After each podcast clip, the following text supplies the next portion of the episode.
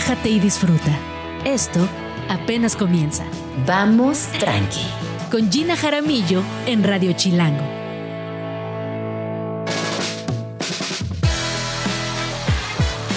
Muy buenos días, bienvenidos a Vamos Tranqui.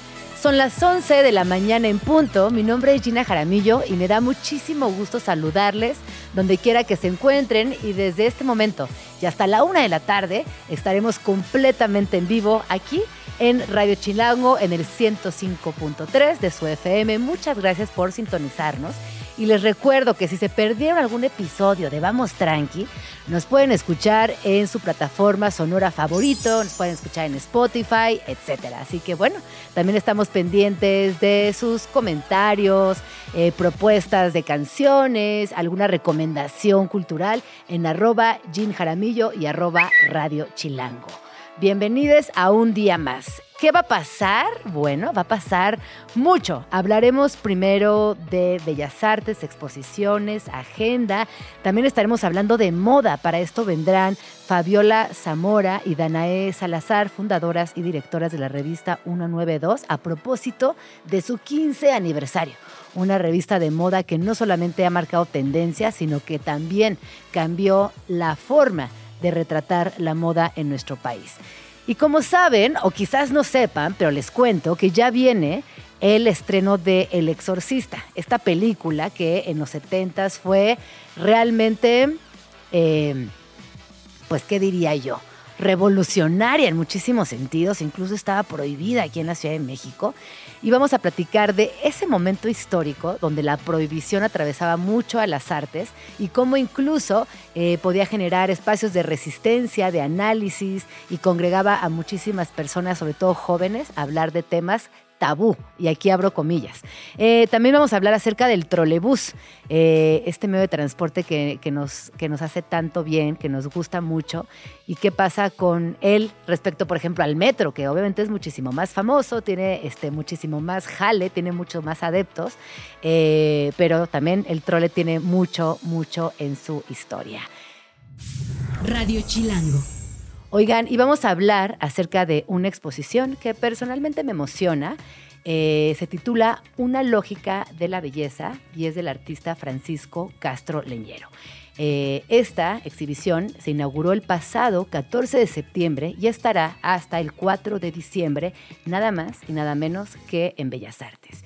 Y para platicarnos acerca de todo lo que hay detrás de este proyecto, me acompaña el día de hoy Silvia Navarrete Busart. Ella es curadora de la exposición, es investigadora, es escritora y también es curadora. Fue directora del Museo de Arte Contemporáneo de Oaxaca, subdirectora del Centro Nacional de Investigación, Documentación e Información de Artes Plásticas, subdirectora del Museo de Arte Carrillo Gil y directora del Museo de Arte Moderno. Bienvenida Silvia, ¿cómo estás? Gracias Gina, muy bien, gracias.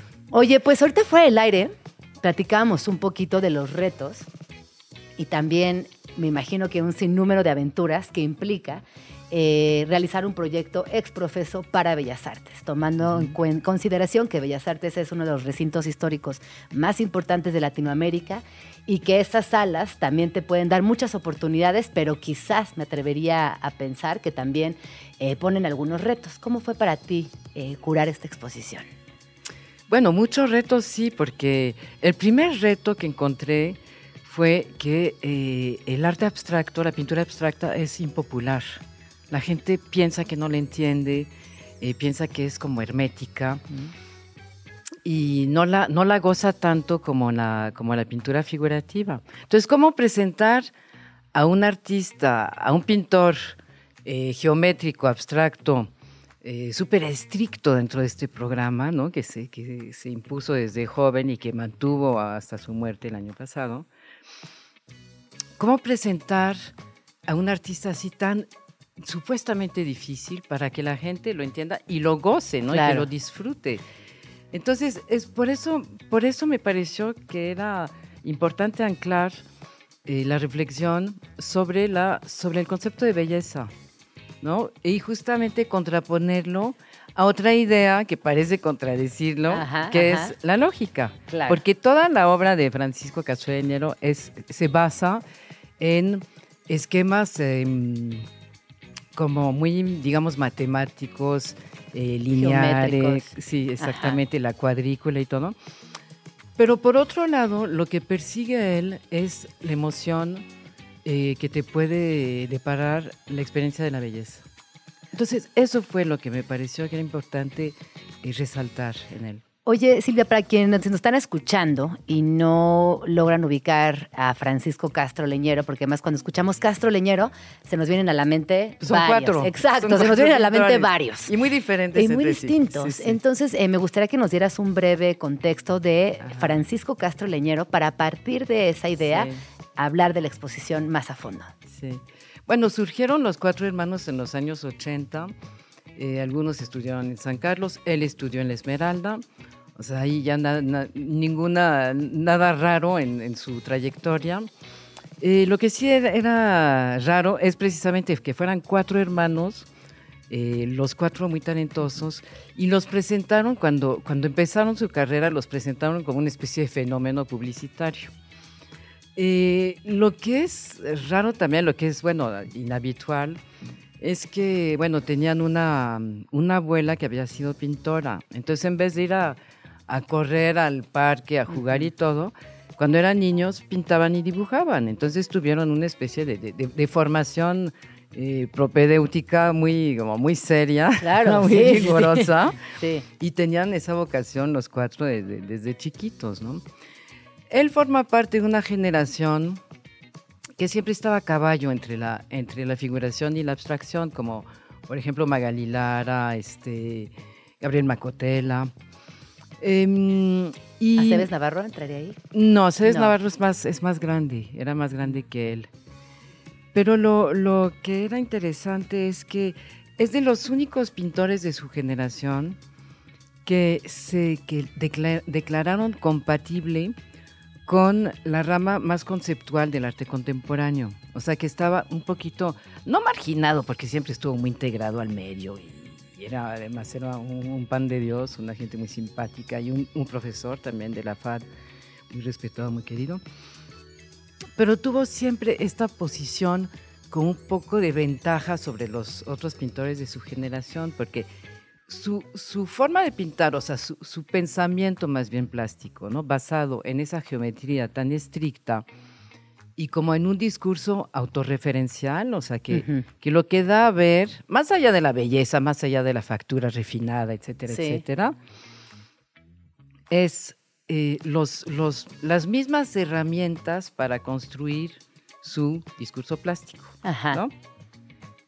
O sea, es como, como eh, pongo una cuadrícula, Ajá. ¿no? O sea, lo más, eh, escojo elementos muy sencillos, muy, muy básicos, como una cuadrícula, como el cuadrado, como el círculo y todo, y a partir de la combinatoria y a partir de las, ah, de las variaciones de color, también era un gran colorista, eh, a partir de esto baso mi discurso, pero Ujú. es, es una, o sea, tú tienes que hacer un esfuerzo de percepción, yo creo, para ser sensible a lo que te quiere decir Claro. el artista a través de esas herramientas, Sí. ¿no? No, y tú acabas de decir que te parecía que era poco popular. Eh, y yo creo que va por ahí. En realidad, este tipo de obras implican un esfuerzo. Hay una exigencia que también eh, quien asista a la exposición de decir, yo estoy abierto a experimentar algo distinto, a eh, entender el color desde otro lugar, a valorar la geometría quizás eh, a la distancia, porque también ya pasaron muchos años y hoy eh, la percibimos de manera distinta en los píxeles, la, la- la vemos en la arquitectura, la vemos en contextos más cotidianos. Y me parece que visitar una exposición de este tamaño eh, de Castro Leñero también es una invitación a un poco abrirte la posibilidad de apreciarlo desde otro lugar. Es una experiencia estética que pasa por lo sensorial. Entonces, eh, no es algo que, digamos, que te haga reflexionar sobre pro- problemáticas actuales, Exacto. ¿no? Sí. que sí, es sí. lo que en lo que está basada la mayoría de la, de- del arte actualmente. Contemporáneo, Sí, exacto. el arte contemporáneo, eh, que plantea problemáticas, que plantea los procesos, que plantea muchas cosas, ¿no? No, no, no, aquí es una experiencia estética que pasa por lo exquisito. ¿no?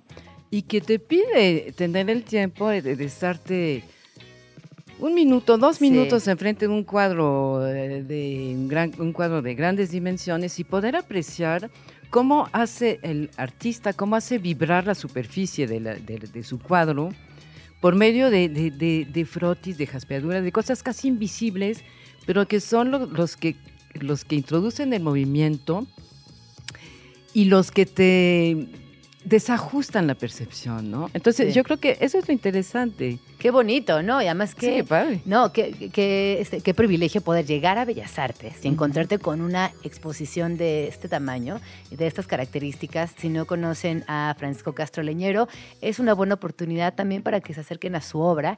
Y Silvia, eh, ¿en qué parte de Bellas Artes? Porque está abajo, Eduardo Terrazas. Evalo Terrazas, y en el segundo piso, el- donde están los murales, eh, está la exposición de Francisco Castro de Enero, eh, Una lógica de la belleza. ¿Habrá eh, visitas guiadas, alguna recomendación, horarios de la expo? Los horarios son de 10 a 6 de la tarde. eh, hay visitas guiadas el fin de semana, hay que consultar la página, pero sí hay visitas puntuales en, en ciertos horarios. Y mm, los domingos es, es gratuito y bueno, pues va muchísima gente a, a Bellas Artes. Yo creo que es una oportunidad para, pues para conocer, ¿no? Un pintor eh, de un gran talento, actualizarse también, Sí. ¿no? Sobre qué hacen los pintores actuales en México, independientemente de su edad o si están vivos o fallecidos, ¿no? No, y también eh, esta posibilidad de regresar a lo pictórico, que es muy bonito. Cuando hablabas... La vigencia. Sí, y la permanencia La, también. vigencia y la permanencia de lo pictórico, de la pintura y de la muy buena pintura, eso es un gozo total. Sí, de la muy buena pintura. Se Sí. me emociona. Me, da- me emociona mucho escucharte. Eh, sin duda iré, trataré de ir incluso este fin de semana y recordarles que la exposición estará abierta al público hasta el 4 de diciembre. Así que yo sé que a veces suena que, uy, el 4 de diciembre, pero pasa volando. Entonces sí organícense, sí traten de ir a Bellas Artes, si tienen tiempo incluso, eh, inscríbanse a una visita guiada porque lo van a disfrutar mucho.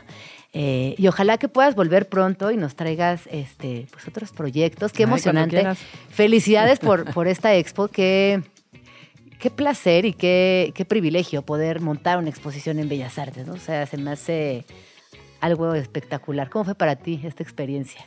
Pues mira, fue, fue fantástico porque además el equipo del Museo del Palacio es muy profesional y, y es un, fue un placer trabajar con ellos. Pero además, eh, bueno, hacía 24 años que Francisco no tenía una exposición en, en un museo del Estado, ¿no? Mm. Eh, bueno, pues, por esta razón, una gran parte de la, de la exposición es inédita. Hay muchas obras que no se han visto desde principios del siglo XXI, ¿no? Y son piezas de colecciones privadas. eh, ¿Cómo hay fue también? bastante de, bueno, este hay de su, de su taller que, que daba, tuvo tanto éxito, vendía muchísimo. Vendía muchísimo. Ajá, vendía muchísimo, justo. que tiene muchas referencias a la arquitectura, ¿no? Entonces, yo creo que es una obra que se integra muy bien a un espacio, ¿no? Y am, tenía mucho éxito, vendía mucho, entonces en su taller, pues ya no había mucha obra de él, pero bueno, tuvo, tuvo coleccionistas muy importantes Ajá. en su momento, en los años 90, sobre todo. Y sí, pues fue a- por medio de, de, digo, de coleccionistas particulares, sobre todo Sergio Trey, ¿no? que fue un gran coleccionista de los artistas de los años 90, un gran mecenas también. Él tiene como 50 obras de Francisco, entonces, bueno, pues ahí nos echó la mano. Y bueno, tratamos de hacer una exposición con mucho movimiento, Sí. con mucha vida, con mucho color. Así ¿no? suena, así se escucha. Sí, así que ya iremos a, a visitarla. Muchísimas gracias, Silvia. A ti, Gina. Eh, ojalá que, te digo, vuelvas pronto. Silvia Navarrete Busart, ella es curadora de la exposición Francisco Leñero, Una lógica de la belleza, en Bellas Artes hasta el 4 de diciembre. Estás escuchando Vamos Tranqui con Gina Jaramillo. Ya son las once y media de la mañana y seguimos en Vamos Tranqui. Y como hace unos minutos les platicaba, hoy vamos a platicar acerca del 15 aniversario de la revista 192 y para eso me acompañan Fabiola Zamora y Danae Salazar, que son fundadoras y directoras de este proyecto que yo tengo muy claro cuando, cuando inició, porque en esa época no es que abundaran las revistas de moda, de hecho no abundan las revistas de moda 100% mexicanas, eh, y este proyecto se enfocó principalmente en dos aspectos, uno en la moda mexicana y dos en la estética. Eh, ahorita les voy a compartir en mis redes sociales algunas imágenes. Eh, la, la- la pieza, o sea, la revista, me gusta llamar la pieza porque son piezas en realidad, es de gran formato y las fotografías que van a encontrar dentro son alucinantes. Así que bueno, bienvenidas chicas, ¿cómo están? ¡Qué emoción! Gracias, emocionada. Gracias. Muy emocionante, Sí. ¿no? O sea, es que pasaron 15 años, ya es un montón de tiempo. Mucho tiempo. Esa es una adolescente en potencia, esta revista. Está con Eh, todo. Está con todo. Oigan, eh, y cuéntenme cómo, cómo ha sido eh, este viaje en la última semana, donde ha habido cenas, ha habido presentaciones, han habido felicitaciones. Eh, digamos que el contexto de la revista 192 ha estado muy presente. ¿Qué me dirían en una reflexión breve a 15 años de iniciar este proyecto? ¿Dónde están? ¿Cómo se sienten? ¿Y qué ha sido para ustedes 192? Pues, bueno, uno, estamos creo que súper orgullosas de, de esta edición. O sea, siempre del proyecto, creo que lo hemos tratado de mantener siempre súper vivo y fiel a lo que quisimos desde un inicio, Da y yo. Obviamente, llegar a esta edición y que sea una pasta dura también lo hace muy importante. Sí, como dices, es una pieza, es un objeto de colección y siempre quisimos que 192 fuera eso. Y creo que en estos 15 años, pues, o sea, lo que sentimos eh, al ver este, este número, pues es ese orgullo y como satisfacción también de decir, esto es por, ¿no? Por todo lo que hemos trabajado todos estos años, todo ese esfuerzo y pues mantener toda esa misma visión y cariño hacia, hacia lo que nos gusta, ¿no? Creo Claro. que eso, eso es, eso se refleja en cada página y para mí esto es como decir, sí, este es el proyecto que siempre quisimos tener y aquí está más fuerte que nunca después de 15 años. Se está ¿no? logrando. Se, se logró, Se se logró. logró, se logró, sí. Da. Pues para mí la reflexión es que no- a veces no lo puedo creer. La verdad es que tener un medio independiente en la industria editorial en general, no Y solo de en la México, moda. es muy, muy, muy, muy, muy complicado. Entonces, pues la aventura ha sido eh, así también difícil, con sus altas y bajas, momentos muy padres, momentos muy bajos. Eh, es, sí es, es este, pues es muy complicado, pero a la vez es muy satisfactorio. Cada vez que recibimos la edición impresa, que eso creo que es muy importante recalcarlo, obviamente hace 15 años nacimos con, con páginas en papel y es muy, muy, muy eh, gratificante eh, seguir imprimiendo. Claro. ¿no? La revista es semestral y, y, pues cada seis meses es como tener un hijo nuevo. Claro. Es muy, es muy impresionante y es muy cañón ver tu, tu trabajo materializado, nuestro trabajo y el de todos los colaboradores que, que nos acompañan en cada edición. Es, es muy, muy, muy gratificante. Oigan, quiero que nos subamos al DeLorean y hagamos un viaje en el tiempo. Tú, hace 15 años cuando iniciaron este proyecto, hablar de moda era muy abstracto. No es que hubieran muchos medios especializados, tampoco existían eh, críticas de moda o historiadoras de la moda en México y de alguna manera ustedes forman parte fundamental de la moda en México. ¿Cómo inició este proyecto? ¿Cómo- ¿De dónde surge la idea de hacerlo y hacerlo en serio? Pues es una historia muy bonita porque Da y yo nos conocimos en otra revista que ella editaba que se llamaba Deep, que es una revista, era una revista de estilo de vida de hombre. Y yo venía de vivir varios años en Nueva York. Entonces como que me unía a su equipo y empezamos a hacer muchas producciones de moda. Fabiola es fotógrafa Ajá. y Dana era editora. Exacto. Ajá, entonces, pero yo me, me empecé, justo en esa época yo todavía apenas empezaba a hacer fotos cuando Ajá. conocí a Da. Este, y entonces empezamos a hacer todas las producciones de moda para esa revista de hombre, de estilo de vida. Y me acuerdo que estábamos sufriendo mucho porque los, o sea, el, el grupo editorial pues tenía una visión muy respetable, este, y nosotras teníamos otra, ¿no? Entonces empezó a haber un choque, pues, de eso, de visión, de cómo... De creatividad, De creatividad, sobre todo. Hasta que empezó a ser como demasiado constante ese choque y literal un día nos juntamos y fue como así platicando así casualmente, fue como, oye, ¿por qué no hacemos nuestra propia revista? Y pues nos Y pues juntábamos, y así, Pues y va. nos juntábamos así en nuestros tiempos libres, fines de semana, a decir, a ver, ¿qué quiero que tenga esta revista? ¿Qué nos gusta? Y obviamente había, hubo una conexión muy padre con Da, porque, o sea, como que encontrarte una persona en ese momento, pues que le gustan las mismas revistas que a ti, que te entiende, o sea, a un nivel creativo y estético, me parece como muy, bueno, esa es la clave de por qué este proyecto como que sigue tan vigente. No, y que quiera dar el salto contigo al vacío. ¿De qué hora, la hermana? Vámonos. Exacto. Entonces, sí, porque aparte, o sea, esa visión y esa estética, evidentemente, este, en esa época, pues era como un riesgo. O sea, México estaba en otro momento, las, este, el universo editorial era otro, la cultura era otro, nosotros mismos como cultura éramos diferentes y consumíamos diferente. Entonces siento que, que nosotras nos arriesgamos y me acuerdo que muchas veces no nos entendían al principio, como que decían, ay, no, esta revista súper alternativa o súper X y este, adjetivos. Eh, entonces, pues nosotros como que, pues es eso, eso es lo que nos gusta hacer y lo mantuvimos muy fiel. Entonces, bueno, pues así nació 192, hicimos página por página como qué nos gusta, qué queremos que diga, cómo queremos que sea. A mí me, me, parece importantísimo mm. también mencionar que eh, en esa época eh, veíamos muchos modelos internacionales, extranjeras, como que nadie que fuera de, de México. Y en 192 empezamos a entender la estética desde una forma no nacionalista, este, exageradamente mexicana, pero sí muy realista. Y creo que eso es, híjole, creo que es fundamental y me atrevería a decir que fueron de las primeras, sino que las primeras. Y lo mismo pasa con ciertas causas políticas. Hoy hablar de moda y movimientos sociales o activismo suena familiar, pero hace 15 años se los prometo que no era. Y ustedes empezaron también a incidir desde ahí.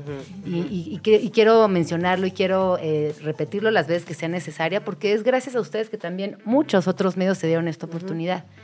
Y ahora, respecto a las portadas, ¿cuántas portadas van hasta ahora?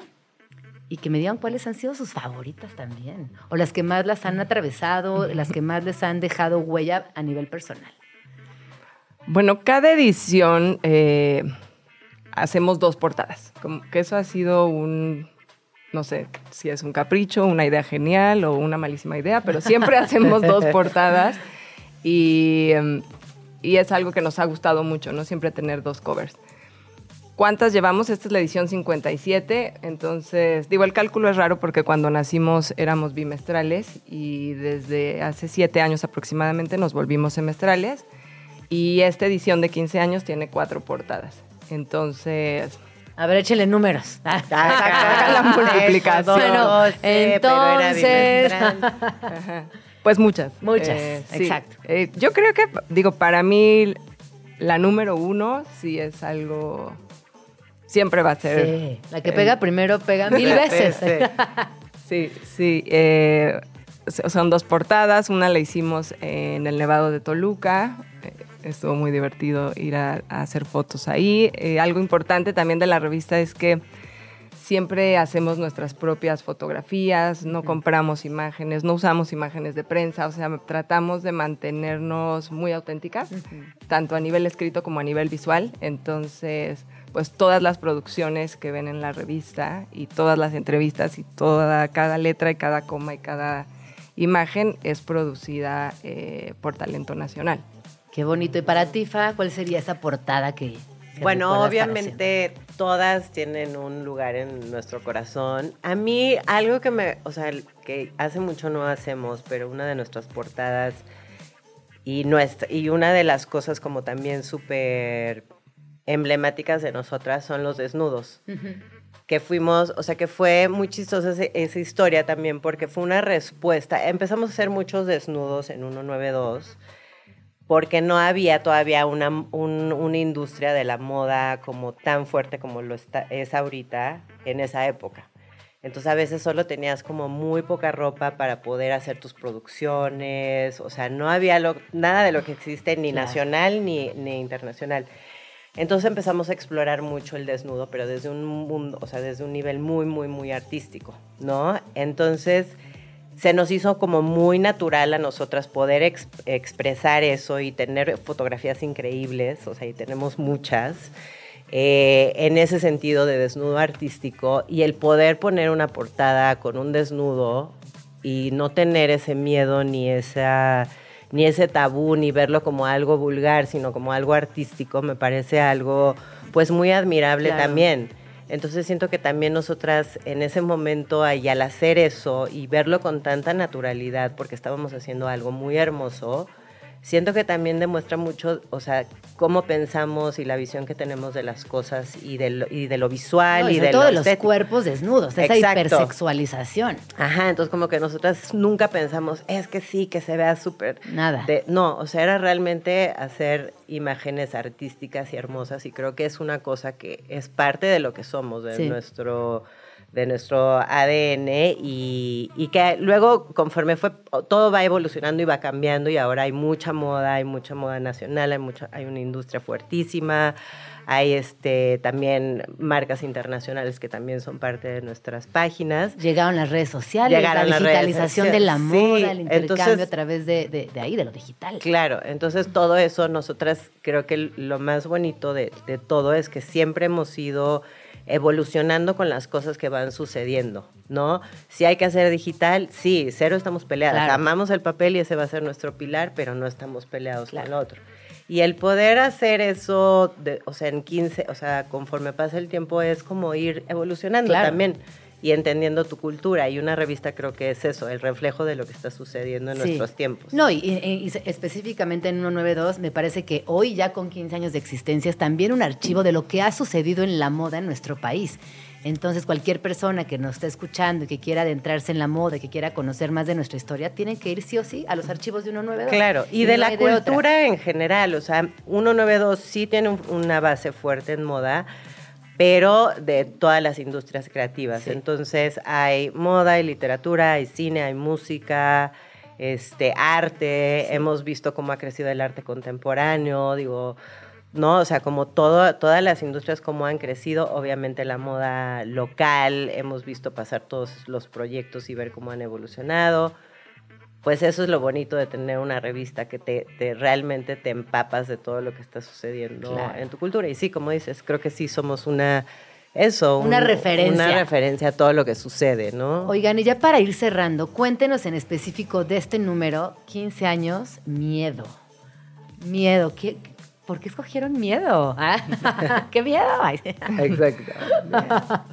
Siempre escogemos un tema que guía toda la edición. Como que es muy rico empezar a soltar ideas eh, nosotros, nuestros colaboradores, alrededor de un tema. Hemos pasado por raíz, por hermandad, eh, sobrevivir, obviamente fue, ese sí fue en la pandemia. Entonces, como que llegar a, mi- a miedo se nos hizo un, un tema no obvio. No es un tema de celebración, eh, no necesariamente. Ajá. Digo, la revista no está enfocada en terror ni nada, ni nada que se le asemeje. Tratamos de abordarlo de, de muchas formas. Eh, pues tiene que ver un poco con el proceso también de hacer una revista y de dónde estamos a nivel personal. No, y a los 15 años, claro que tienes miedo de todo. Todo. No, en la parte más, este, más metafórica y, y pensando en, en lo que sucede en 15 años, sí te caen muchos miedos, muchos 20, estás Completamente. explorando un montón de cosas. Eh, así que me parece que es un, Atinado. un título muy atinado. Oigan, chicas, se nos acabó el tiempo. ¿Dónde podemos seguirlas? ¿Cómo, cómo nos podemos también enterar de lo que sucede con 192? Bueno, nuestras redes sociales eh, en Instagram principalmente es 192 con número guion bajo revista. Ahí estamos 24/7.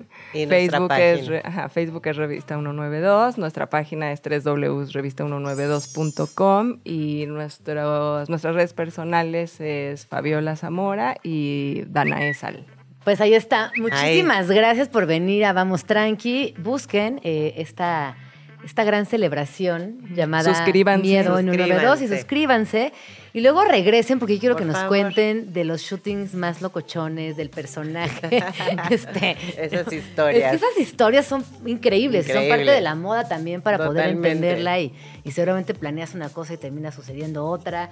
Eh, Siempre. Y ya nos contarán porque sí quedó, quedó pendiente ese temita Sí. el día de hoy. Felices de volver, gracias. No, muchas gracias. a Gracias, ustedes. Gina.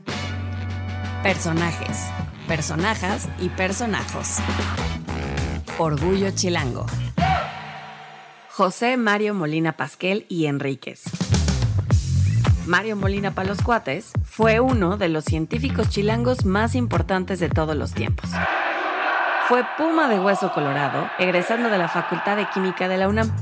Este hombre de ciencia, orgullo chilango, recibió 105 premios y reconocimientos, entre ellos el Premio Nobel de Química en 1995 por haber sido uno de los descubridores de las causas del maldito agujero en la capa de ozono.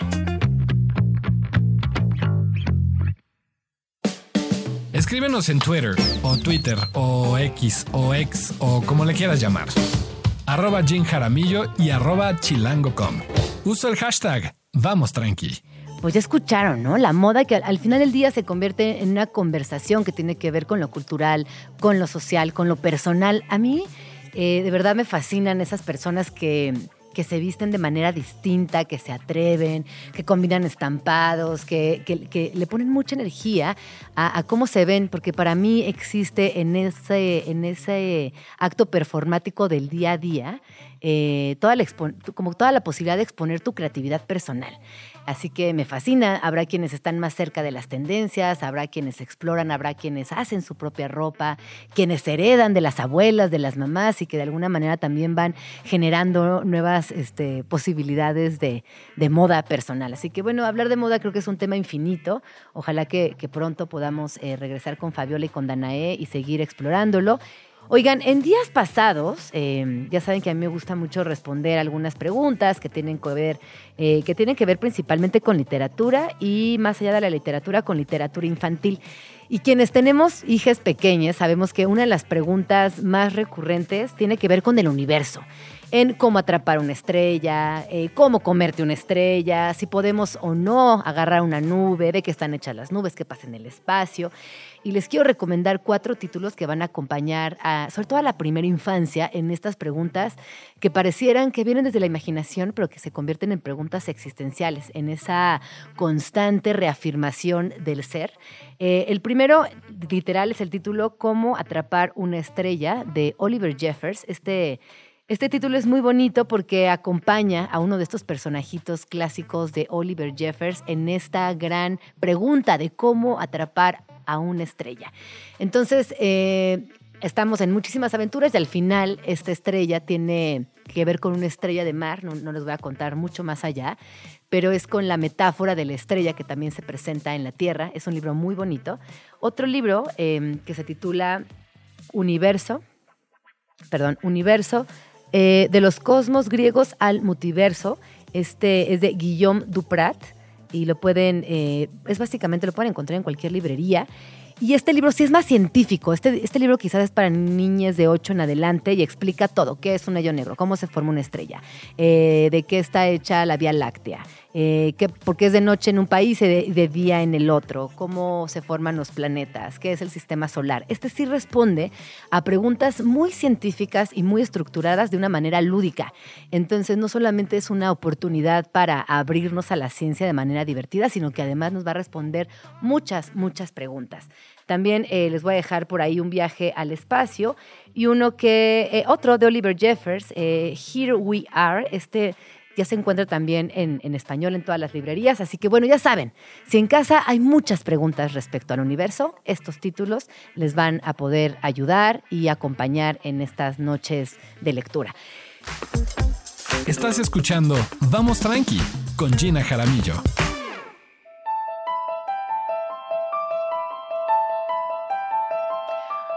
11 con 59 minutos. Y esto que están escuchando de fondo, ¿les está dando miedo? ¿Se acuerdan del exorcista?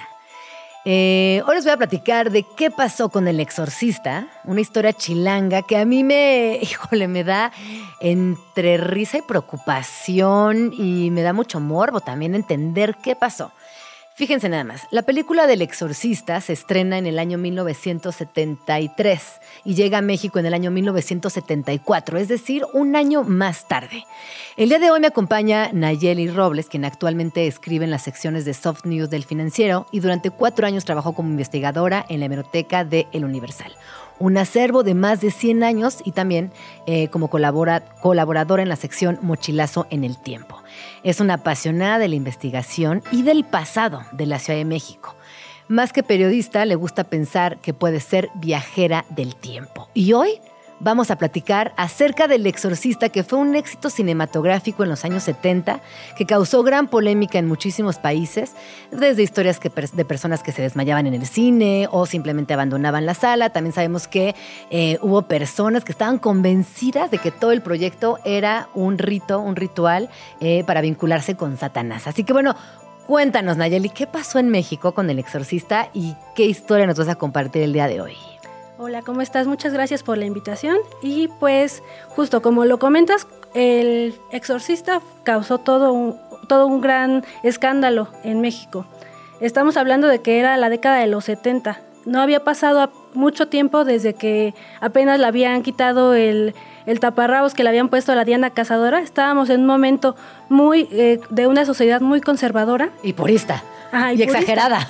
Exacto. Y veníamos de una época de donde ya había mucho cine de terror que en México. Por ejemplo, veníamos de El niño en la piedra o veníamos de Hasta el viento tiene miedo, pero no habíamos visto una película con este tipo de escenas este, que causaron como tanto impacto en la sociedad mexicana, ¿no? Y pues fue todo un escándalo. El exorcista cuando llega a México ya traía detrás toda la por decirlo de algún modo, la publicidad que le dio el estreno en Estados Unidos, ¿no? Porque en Estados Unidos se hablaba de que se desmayaban en el cine, se hablaban de que había prohibición para menores de 17 para ver la película. Se hablaba de muchísimas cosas que pasaban, de gente que estaba totalmente en shock por ver la película, que abandonaban las salas en San Francisco. Entonces, ya cuando llega a México ya, todo ya con todo el chisme previo, con todo el estigma encima la película. Sí, entonces eh, el exorcista estuvo hablándose en los periódicos antiguos, en la década de los 70 se estuvo hablando por un año. El libro llegó antes, entonces desde el libro ya se estaba hablando de que va a llegar un libro satánico. Ajá. Ajá viene un libro satánico con escenas que, que, van a conmocionar a todos porque, porque está lleno de pecados, ¿no? De, de, profanación a la religión católica, que era como lo, lo más este intocable, de, la, de, la pirámide social. Oye, y dime, cuéntame una cosa, Nayeli, ¿tú cómo llegas a este momento histórico? ¿Por qué llama tu atención y decides investigar más a profundidad?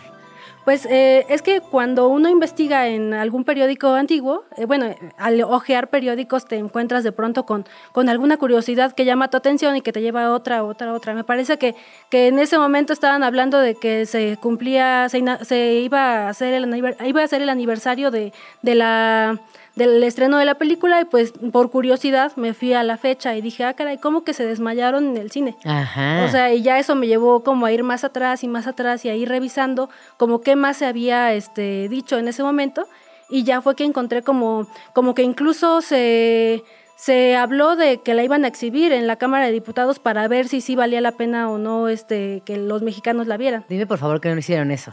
Eso ya no encontré ah, el seguimiento, no estoy segura de si pasó o no, pero ahí está el registro en los periódicos que eh, era que como agosto del 74, cuando de hecho el periodista que escribió la nota decía, el diablo va a llegar al recinto legislativo.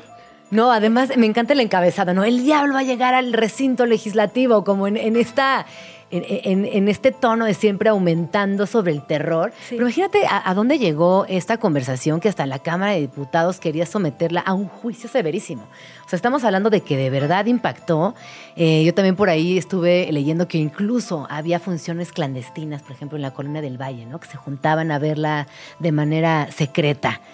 Oye, finalmente, ¿cómo fue el estreno del Exorcista en México? ¿O no se estrenó? ¿Se llegó a las salas? ¿Qué pasó? Lo interesante es que cuando se estrena El Exorcista, se estrena como muchas otras películas en México. Se estrenó en pirata. Porque por allí consta en el registro de que meses antes de que fuera el estreno oficial, que fue en diciembre, este, eh, hay una nota donde dice que llegó, llegaron policías y llegó un notario a una agencia de modelos de una rusa en la colonia del Valle, en la alcaldía Benito Juárez. Llegaron porque alguien había denunciado que se escuchaban como cosas raras, ¿no? Este, y entonces llegan y encuentran que estaban proyectando este el, exorcista, a escondidas. exacto, y vendieron boletos y todo, creo que costaban como 70 pesos la entrada para ver el exorcista en pirata. Era una pantalla de 17 pulgadas. Una sábana ese. entonces, pues justo la estrenan este de manera clandestina. Clandestino y luego eh, viene allí que clausuraron como esta agencia de modelos eh, porque pues no se consideraron que no, no era este, legal eso, fue hasta un notario, este, la clausuran y pues ya se les arruinó la función. Wow, oye, también eh, por aquí estaba leyendo algunos datos de que en aquella época, en los años 70, una entrada al cine costaba un promedio de 15 pesos, en, no, 15 pesos aproximadamente. Pero llegó, llegaron a costar para ver El Exorcista hasta mil pesos. Es decir, personas ofrecían mil pesos para tener un boleto asegurado para ver esta película prohibida, escandalosa, diabólica, terrorífica y todo lo que, lo que pudiéramos aumentarle a esa larga lista. Oye, ¿y qué reacciones hubo? O sea, ¿qué se sabe de las reacciones del estreno, ya cuando fue oficial el estreno? Sí. Ah, bueno, justo este precio que mencionas de los mil pesos era en reventa. Como eso no pasa aquí. Pirata, Ajá. reventa. Era en reventa. Es- es Entonces- más, El Exorcista es, es un caso que nos permite analizar cómo ha funcionado la industria cinematográfica en este país a lo largo de la historia. Sí, entonces llega, llega diciembre después de todas estas discusiones de que es pecado, que no es pecado, que no debería estar o sí. El exorcista por fin llega a México en- a los cines en, en a finales de 1974, en diciembre. Entonces, eh, por allí hay unas notas de la época en la que se, se observa que está allí, que había policías en la entrada del cine Robles, porque la gente se estaba peleando porque querían que les vendieran los boletos hasta con una semana de anticipación, ¿no? Entonces la gente hacía filas larguísimas, larguísimas. Igual que pasó en Estados Unidos, había filas enormes para poder ver El Exorcista. Y este, pues por allí se fueron los reporteros a, a- a ver qué había pasado, porque todo un año de expectativa de ahí viene el Ahí exorcista, viene, ahí viene, ahí viene, ahí viene. Y llega, pero justo de las principales quejas era que venía este, la cinta mutilada, ¿no? Porque Uy. cortaron dos escenas, este, eh, no menciona exactamente cuáles eran, supongo yo que era la, una- la más emblemática, que es donde La la, de la niña- cama. Ajá, la de la cama, donde la niña toma un crucifijo Sí, y, sí, y, sí. pues se, se lastima. Entonces, eh, había como mucha gente que de pronto salía como decepcionada porque decían, es que no me dio miedo del todo porque pues no la vimos completa, ¿no? Y también, este, había gente que sí se había espantado. Entonces, los reporteros estaban muy interesados en saber si de verdad se habían desmayado o, era como pura publicidad.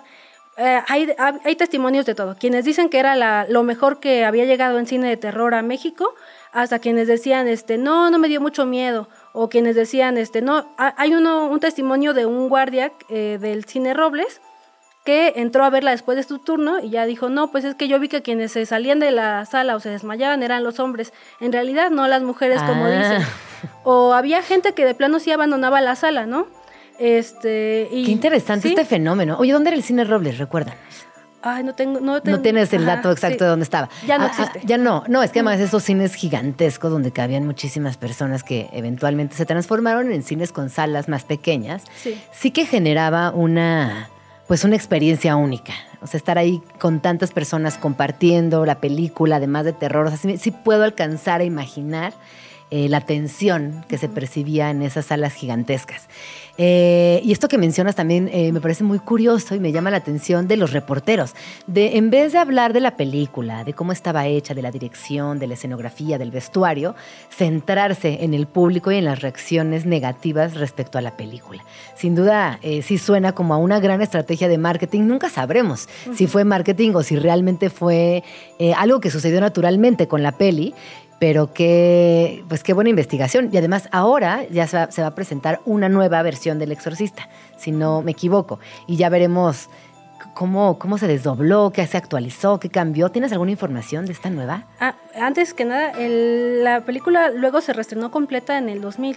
Aquí en México. Ajá. O sea, ya, ya después, ya de allí ya no vi qué seguimiento, pero ya. Pero en el Inter ya la podías ver, Sí, conseguir ya. en DVD y, y ya demás. como más, este, ya, ya tenía las escenas que no habían Claro. incluido el- al- en el inicio.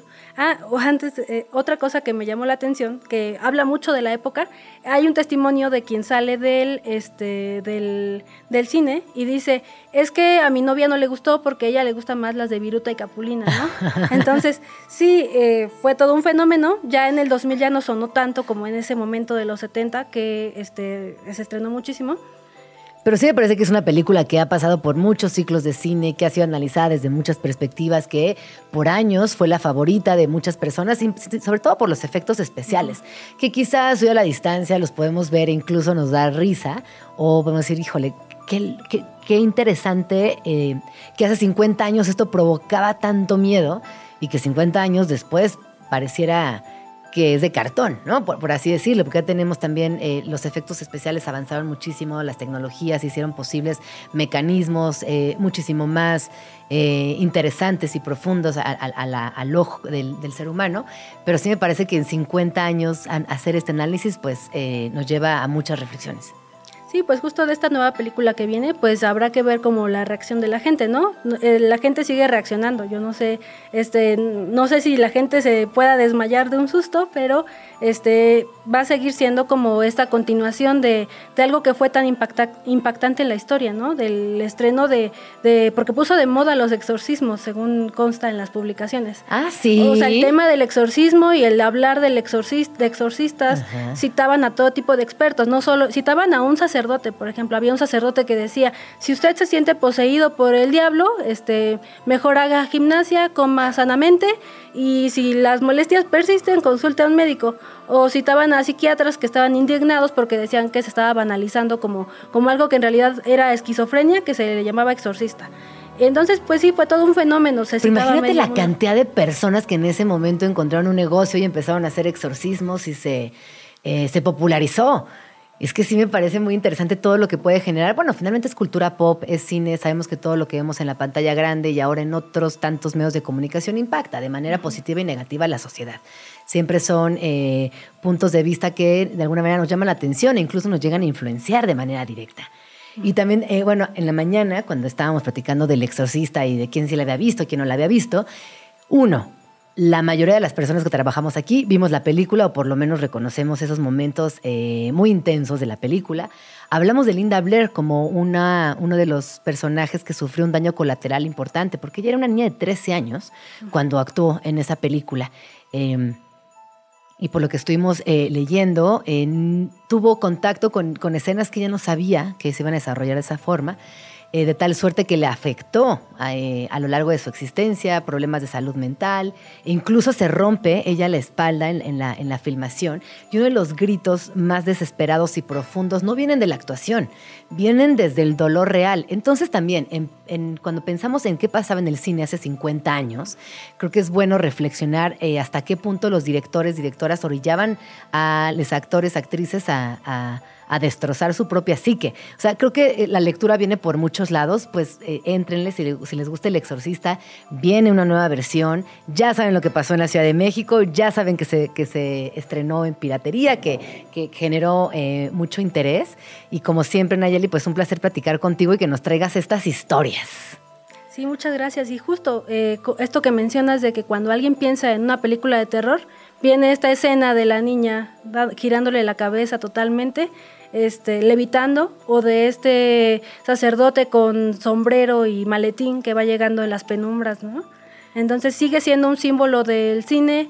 No sé si la volvemos a ver, a lo mejor ya no nos da tanto miedo, o a lo mejor sí sigue siendo como ese suspenso, pero sigue siendo un símbolo de terror el exorcista. Sigue siendo y seguirá siendo. Yo veré de verdad la nueva versión, porque además me interesa también ver eh, cómo evolucionó todo. La, misma iglesia ya no tiene el mismo poder que hace 50 años. Es decir, hoy hablar, y quizás gracias a esta película, también hablar de exorcismos, hablar de este sacerdote. O sea, como que todo cambió. Y sí tiene que ver con la película y sí tiene que ver en cómo nos influenció. Y ya veremos esta nueva versión. Eh, Nayeli, ¿dónde podemos seguirte? Ah, claro, si gustan pueden seguirme en Instagram, estoy como nanay-reyes, o también me pueden buscar en LinkedIn como Nayeli Reyes Castro, así estoy. Pues ahí, ahí te buscaremos y te seguiremos. Muchísimas Sí. gracias. Radio Chilango. Oigan, ahorita que estábamos hablando del, del exorcista, salió a la plática varias veces el cine Robles y no quería quedarme con la duda. Y resulta que el cine Robles existió desde 1950 hasta 1990 en el número 133 de la avenida Paseo de la Reforma, esto en la colonia tabacalera en la alcaldía Cuauhtémoc. Fue inaugurado justamente un 3 de mayo del año 1950 y como ya sabemos, años después fue una de las salas donde se eh, presentó El Exorcista y donde hubo mayor conversación. Muchos periodistas asistieron, sacaron notas y de alguna manera nos dio contexto para lo que hoy hablamos el día de hoy. Eh, es interesante porque fue uno de los seis cines del circuito de Paseo de la Reforma, de los cuales hoy en día únicamente queda el cine Diana. Y también Fue uno de los cines más espectaculares y elegantes de la ciudad. Contaba con tres pisos de galerías, eh, tenía eh, alfombras, eh, unas lámparas impresionantes. Estuve aquí viendo algunas fotos y la marquesita era muy bonita, muy, muy típica de los años 50, donde ponían con móviles lo que se iba a presentar cada día. Y bueno, el cine Robles desafortunadamente deja de operar a consecuencia de un sismo en el año 1979 hasta que fue demolido en los años 90. Así que bueno, eh, con una extraordinaria ubicación, en su lugar fue construido el Senado de la República. Así que ya saben exactamente dónde estaba ubicado este cine y se podrán imaginar lo que causó, eh, la conmoción que causó el exorcista y toda, pues toda esta historia que nos contaron el día de hoy. A mí me, encanta, ¿no? Me fascina repensar esta ciudad. Eh, creo que ya lo he comentado aquí al aire, pero yo de verdad, si tuviera una máquina del tiempo, mañana mismo me iba a ver cómo era la Gran Tenochtitlán, me iba al México de los años 70. Eh, no sé, me, me parece tan completa, tan llena de vida, tan llena de historia esta ciudad que no, pues no puedo dejar de, de imaginármela y reconstruirla mil veces en mi imaginación. Y me, y me atrevo a pensar que a muchas personas les pasa igual que a mí. Estás escuchando Vamos Tranqui con Gina Jaramillo. Perdidas, dos, tres. Perdidas, perdidos, perdides. En la traducción, cuando los diccionarios simplemente no alcanzan. Utepils. Palabra de origen noruego que describe el refrescante y fino arte de echarse una chela bien fría en un día con el sol a todo lo que da.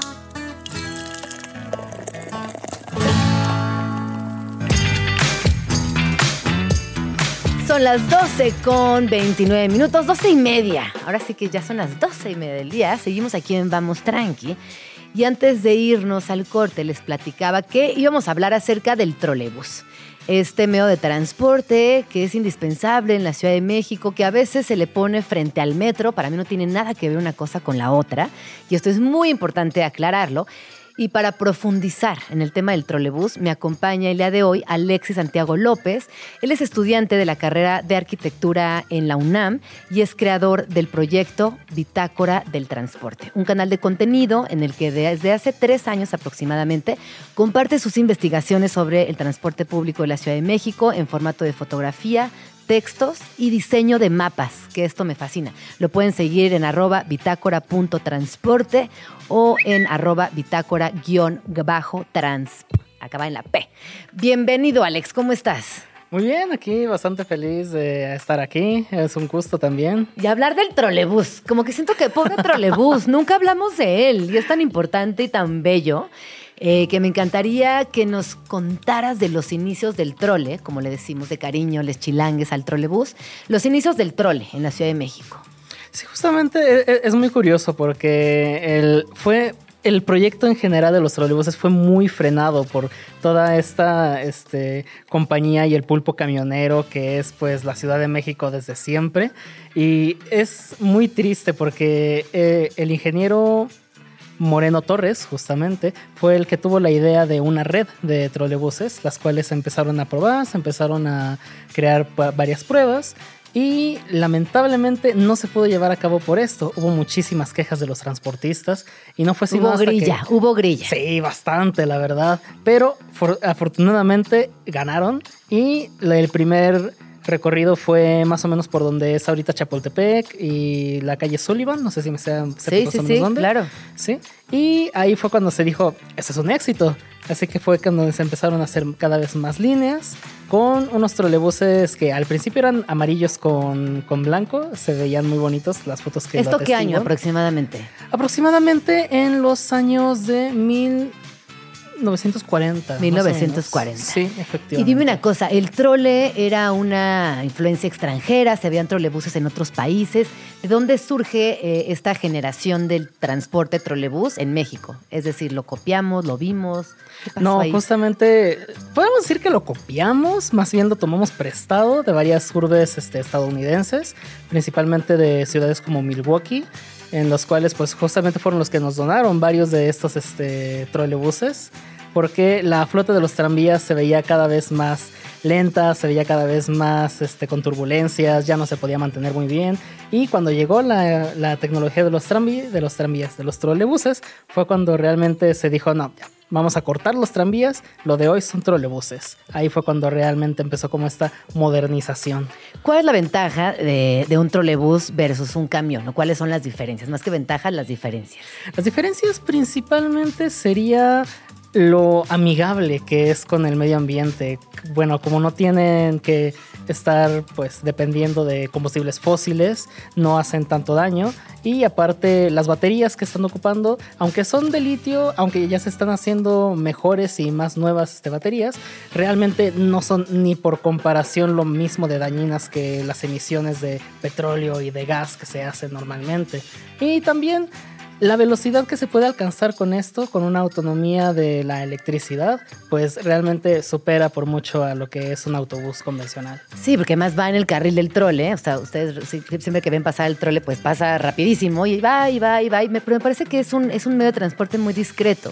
Yo siempre lo he considerado que no es eh, este protagonista que hace ruido, que genera bronca, como que va, viene, hace lo suyo siempre desde la pues desde la discreción. Yo así definiría al trolebús. Cuéntenme si ustedes piensan lo contrario. Oye, y dime una cosa, desde que inaugura el trolebús eh, en los años 70 la tuvo difícil, ¿no? ¿Qué, cuéntanos qué pasa en ese momento donde, según entiendo, casi desaparece y también inicia como este momento, no de guerra, pero sí de enfrentamiento frente al metro. Uf, es que los 70 fueron muy duros en general, tanto para el tranvía como para el trolebús, porque llega el metro, como dices, o sea, es un avance increíble, tanto en ingeniería como en ciudad, movilidad. Y pues sí, o sea, muchas líneas de trolebús y de tranvía tuvieron que ser desmanteladas porque el metro ni siquiera se comparaba a la cantidad de gente que podía transportar. Entonces, pues lo que primero se piensa es, no, pues yo creo que nada más las desmantelamos, a ver qué hacemos con eso. Creo que eran más o menos unos 500 trolebuses los que se tenían en ese momento. Bajaron hasta 200. ¡Wow! Menos de la mitad. Menos de la mitad. O sea, fue un cambio absolutamente drástico. Sí, radical. Y aparte, justo como se le estaba dando mucha más importancia al metro, se le dejó de lado la importancia al trolebús, lo cual hizo que falta de mantenimiento, falta de reparaciones, las unidades no estaban en condiciones. Si no fue hasta que de repente se dio un banderazo de varias em, reformas en, las, en el servicio de transportes eléctricos, en los cuales fue que se mandó a decir, no, ¿sabes qué? Es necesario esto como un sistema alimentador, justo como ahorita funciona más o menos, para poder llevar a la gente al metro en vez de competir con el metro. Sí, sí, sí, sí. Que es lo más, es lo más eficiente, además me suena bastante lógico. Oye, Alex, y cuéntanos eh, a nivel personal, ¿cómo surge tu pasión por investigar acerca del transporte público de la Ciudad de México? Verás, yo siempre, junto con mi papá, mi mamá, mi hermano, hemos estado en el centro de la ciudad es nuestro lugar de, entretenimiento de fin de semana de pues, prácticamente toda la vida. Y ahí yo siempre, siempre íbamos en metro, siempre veía los trolebuses, de repente empezaba a verlo el metrobús que atraviesa el centro y de repente me dio muchísima curiosidad todo esto. Fue como de, pero es que ¿cómo puede ser posible que hayan enormes cosas de metal que nos transporten en todos lados. Yo era apenas un niño, pero ya me estaba empezando a, claro. a fascinar justamente. Así fue como, pues, más o menos mientras iba creciendo, me fue eh, adentrando mucho más a este mundo y es toda una cosa extremadamente diferente a la que pensaba y entonces dije, no voy a descansar hasta investigar todo, lo que esta ciudad esconde en cuanto al transporte público. Y que además me encanta porque eh, ahora tienes este proyecto, bitácora, arroba bitácora.transporte, así pueden encontrar eh, bitácora del transporte, donde compartes eh, continuamente investigaciones sobre el transporte público, fotografías, textos y diseños de mapas, que es algo que también está, bueno, atraviesa tu investigación por completo. Cuéntanos un poquito de este proyecto, cómo surge, cuándo, con quién lo haces, de qué se trata. Una vez estaba caminando simplemente en uno de los tantos recorridos que hago para hacer investigación, dibujos, anotaciones, y dije, esto nada más me lo estoy quedando yo. Y pues honestamente a mí no me gusta que pues si alguien sabe algo se lo quede y pues no le gusta compartirlo. Así que dije, bueno, una de las maneras más fáciles en las cuales tengo para poder transmitir todo esto redes sociales. Claro, o sea, sí, tal sí, vez no sí. las, tal vez las tenemos muy mal vistas porque, pues, bueno, mucho ocio, pero realmente hay, hay, siento que hay una manera muy buena de poder compartir todo un ámbito cultural. Claro. Divulgación en- cultural tal divulgación cual. Sí, cultural, tal o sea, cual. realmente yo siento que las redes sociales ayudan mucho a eso. Así que me hice un perfil de, de Instagram, me hice un perfil de Twitter y ahí fue donde empecé a poner mis dibujos, mis fotos y de repente como ya estaba empezando a familiarizarme más con programas de diseño, dije, ah, pues, ¿por qué no hago uno de esos mapas que tanto me encantan? Ajá. El primero está horrible, no se lo Ajá. recomiendo ver a nadie. No lo vean. La no, verdad. no, no, no, no vayan a verlo, por favor, corriendo a arroba bitácora punto transporte. Pero bueno, uno con la práctica va haciendo cada vez más cosas y se da cuenta, bueno, tal vez para mi sorpresa, se da cuenta que a la gente le gusta. Tal vez a la gente no sabe que le gusta porque no sabe realmente qué tanto hay ahí. Yo nunca he platicado con ningún chilango, chilanga, chilanga que me diga, no, no me gusta el metro, no, no me cabe en el trolebús. Yo no conozco a nadie. Yo creo que sí es una pasión compartida de quienes habitamos esta ciudad y que crecimos en medio del caos y que sabemos que la salida segura para llegar a los lugares siempre sea el transporte público. O sea, si hay algo ahí eh, cultural, pero también emocional, que creo que quienes estamos aquí desde toda nuestra vida lo entendemos perfectamente bien. Sí, obviamente. Aparte, es muy bonito porque siento que es algo que nos une muchísimo. Sí, no, total. Bueno, aparte Sí. de unirnos, de estar empaquetados, nos une bastante Literal en nos la une. ciudad. literal. Literal se habíamos abrazado del de al lado, no sé qué. No cabemos más en este vagón. Oye, ¿y y por qué eh, y hoy, hoy en día el trolebús en qué situación se encuentra? O sea, a grandes rasgos, ¿qué estatus tiene el, el metro, el trole hoy en día? Yo creo, ah, tal vez a título personal, no estoy muy seguro, pero yo creo que sí está en un segundo renacimiento. Yo también. Fíjate que no me atreví a decirlo al aire, pero comparto. Me sumo a, a tu opinión. Porque el primer renacimiento, como bien decías, era en los años 70, cuando estaba súper en riesgo de poder caer, pero pues se recuperó, pues se recuperó de una bastante forma. Los años 80 fueron como su pico. Lamentablemente no hemos alcanzado otra vez ese punto de los años 80. Después en los 2010 fue cuando otra vez casi estaba por desaparecer. ¡Ay! Se salvó el trole de nuevo. Se salvó por poquito porque estaba a punto de ser este, eliminado y poner rutas convencionales. Peceros. Ajá, Claro. Lo normal de toda la Sí. vida. Pero pues afortunadamente se vio, se volteó a ver y fue como de no, pobrecito, vamos a... ¿Y por qué no hay más trole? O sea, es difícil. O sea, ¿por qué no tenemos más trolebuses en la Ciudad de México? ¿Por qué no crece esa red? ¿Qué crees que sea? Lamentablemente yo siento que es el mal, no sé si mal llamado pulpo camionero que Ujú. hay actualmente. Hay una ruta que se está planeando, todavía no se sabe si va a ser este, considerada, pero se está planeando, que va a ser desde la terminal del sur en Tasqueña hasta Perisur, Ajá. ahí por la avenida Aztecas. Se están haciendo los estudios y todo, pero se tiene mucho el miedo de que justamente las concesiones que están en esa parte Uy, es que esa parte además, híjole, esa parte es este, caótica. mucho. No, pero seas cochista, ciclista, vayas en PC, o sea, esa, esa parte le, le vendría muy bien un trole. Sí, bastante, porque aparte cuando se hacen las nuevas vías, se hace un carril confinado y si se planea bien, se hace un carril como se le conoce trolebici, en el cual pues bicicletas, trolebuses pueden andar súper bien.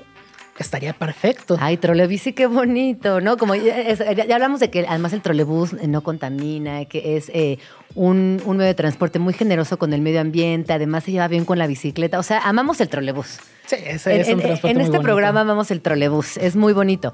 Y eh, pensando como en estas estaciones emblemáticas de trolebús, hay algunas, así como pasa en el metro, que se te vienen a la mente estaciones que son muy emblemáticas. ¿Dirías rutas o estaciones emblemáticas del trole? Yo creo que la que a la gran mayoría se le viene a la mente, la ruta de eje central. O sea, el simple hecho de que esa ruta te puede dejar en la Torre Latino, en la Chorrería del Moro, que te puede dejar en la Plaza Garibaldi, en Bellas Artes, y que te puede llevar tanto de la ruta del sur hasta la ¿Hasta ruta dónde del norte. llega? ¿Hacia el norte hasta dónde llega? ¿Hasta Tlate? No. No, llega hasta la central de autobuses del sur, del, del norte, perdón. Ah, no, entonces sí pasa por Tlatelolco. Ah, Tlatelolco, Sí, llega hasta Ah, allá, hasta allá, hasta. Vallejo. O sea, Sí. cruza todo. ¿Y al sur hacia dónde llega? Al sur llega hasta Tasqueña.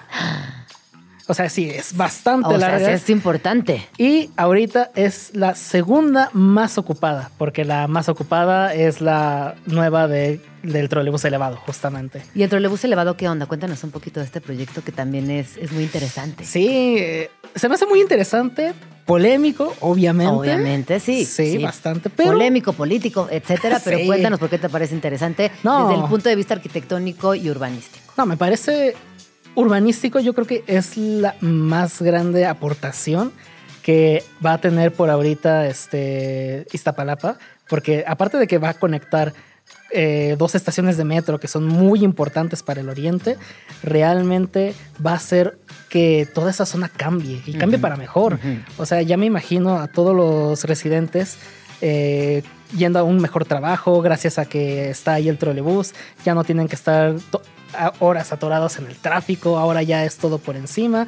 Está bastante bien. A mí me parece una obra bastante buena, honestamente, aún con sus... Aún con sus pequeñas cositas, se me hace un muy buen Sí. proyecto. Claro, no, yo, yo creo que todo lo que involucra transporte público, mejora de las zonas, crecer las posibilidades de mover a tantas personas, siempre viene bien. Sí, obvio. Oye, y no, no, no me quiero ir, Alex. Alexi. Eh, ¿Te dicen Alexis o te dicen Alex? Alex, Alexo, Alexis. Alexis. Alexo me gusta mucho. Oye, no me quiero ir sin, sin recordar. Que Ustedes no lo van a creer, pero cuando yo iba en la prepa, eh, en el trolebús, no, no, no existían las tarjetas. Entonces te daban un papelito cuando te subías al trolebús. Y, el- y tenía impreso el número de serie. Sí. Y si esos numeritos sumaban el número 23. 21. 21. Justo. Claro, ¿por qué dije 23? cuando, cuando, si esos números de serie eh, sumaban el número 21, tú le podías pedir un beso a la chica, chique, chico que te gustara. Efectivamente. Y era un juego muy divertido porque yo iba en la preparatoria, entonces imagínense la cantidad de besos que se dieron, so pretexto del trolebús. Entonces, si ya queríamos al trolebús, esto es súper romántico. Y esta historia obviamente se perdió porque ya no nos dan boletitos en el trole. No, sí, es, es como ese tipo de saberes este, populares, populares, urbanos. chilanguisísimos. No, súper chilangos, que lamentablemente sí, ya es, van a formar parte de una época y ya no vamos a poder este, decirlo con más este, enjundia. El, ay, tengo un boleto de 21. No, ¿Me ya. lo cambias por un beso? Mm, No sé, puede ser que sí. Era muy divertido. Yo, y además, en, en la prepa, obviamente, esos papelitos ya todo el mundo se los pasaba tres, cuatro veces reclamando este, besos con un solo boleto. Así que bueno, hay muchas historias que surgieron a partir de ese 21 del trolebús. Cuéntenos en arroba Jaramillo, arroba Radio Chilango, si eso les suena. Aquí en la cabina, sobre todo las personas 40 más, estamos diciendo, sí, sí me acuerdo, sí, sí pedí un beso, sí, sí me gané un beso con ese 21. Así que bueno, muchísimas gracias por haber eh, venido al programa, por instruirnos acerca del trolebús. Recuérdanos, por favor, eh, tus redes, Alex. Claro, en Instagram me pueden buscar como arroba bitácora.transporte o la bitácora del transporte, ahí les va a aparecer. Y en Facebook también, la bitácora del transporte, así como en tu- Instagram, Twitter, eh, arroba bitácora-transp. Pues ahí está. Muchísimas gracias y saludos a todos sus compañeros en la Facultad de Arquitectura de la UNAM. Radio Chilango. Que hoy estuvimos muy bailables, se agradece porque los martes, bueno, a mí me gusta bailar diario, la verdad. Este, soy de esas personas que a veces en la casa soy eh, señalada. Yo me despierto, pongo música, llego a la cocina, prendo el radio, eh, siempre tengo algo ahí, música de fondo acompañándome, me, me gusta mucho, me gusta cantar, me gusta bailar, me gusta la música, ¿qué les digo? Así que bueno, hoy tuvimos eh, música muy chida para martes. Eh, estuvimos platicando la semana pasada acerca de Gamma Week, que es eh, la abreviación de Galerías de Arte Mexicanas Asociadas. Y Gamma Week ya terminó, o sea, la- la- es decir, las inauguraciones de varias eh, exposiciones al mismo tiempo ya, ya terminó. Sin embargo, yo les recomiendo que se acerquen a varias galerías. Miren, por ejemplo, inauguró eh, Galería Etra, eh, la GAM, la Galería de Arte Mexicano, la Galería Enrique Guerrero, la Galería Hilario Galguera, también Galería Gaga, Karen Huber, Curimansuto, eh, Galería Licenciado, Lodos, eh, Mascota, en fin, varias galerías. eh, ahorita es un muy buen momento para ir a visitarlas porque tienen exposiciones nuevas. ¿Y por qué lo, lo menciono? Porque me parece que es fundamental que no se nos pasen las oportunidades. Luego ya no vuelven y no se queda con el gusanito de no haber ido. También les recuerdo que es eh, la Semana de Arte Coreano. Esta termina eh, el 28 de septiembre, es decir, el jueves. Todo esto está sucediendo en la Cineteca Nacional. Eh, presenta una muestra representativa eh, con siete títulos, algunas de las producciones más importantes de diferentes generaciones. creo que lo van, a, lo van a disfrutar mucho y entender también cómo funcionan los mecanismos cinematográficos en otros países, en este caso en específico, como Corea. Yo he tenido muy, buenas, muy buenos comentarios. de hecho, yo vivo muy cerquita, así que planeo ir en estos días. No se lo pierdan, les recuerdo, termina el próximo 28 de septiembre. Así que, eh, pues ahí está, están las, las recomendaciones para este, este fin de semana, estos días.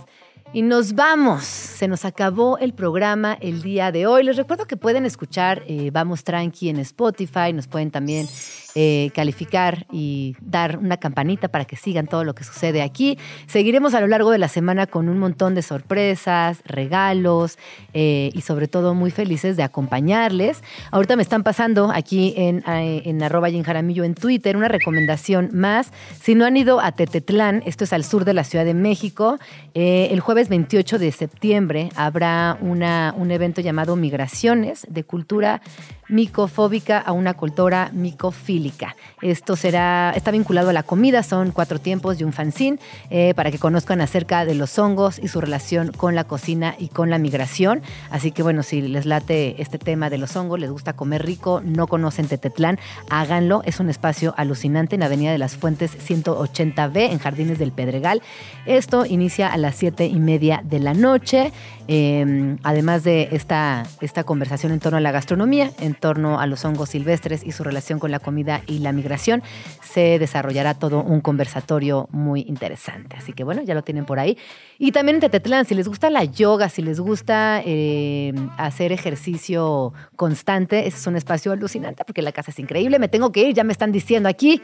Me voy. Soy Gina Jaramillo y nos escuchamos el día de mañana en punto de las 11 ya nos vamos, pero nos escuchamos mañana aquí en tu oasis favorito de las mañanas.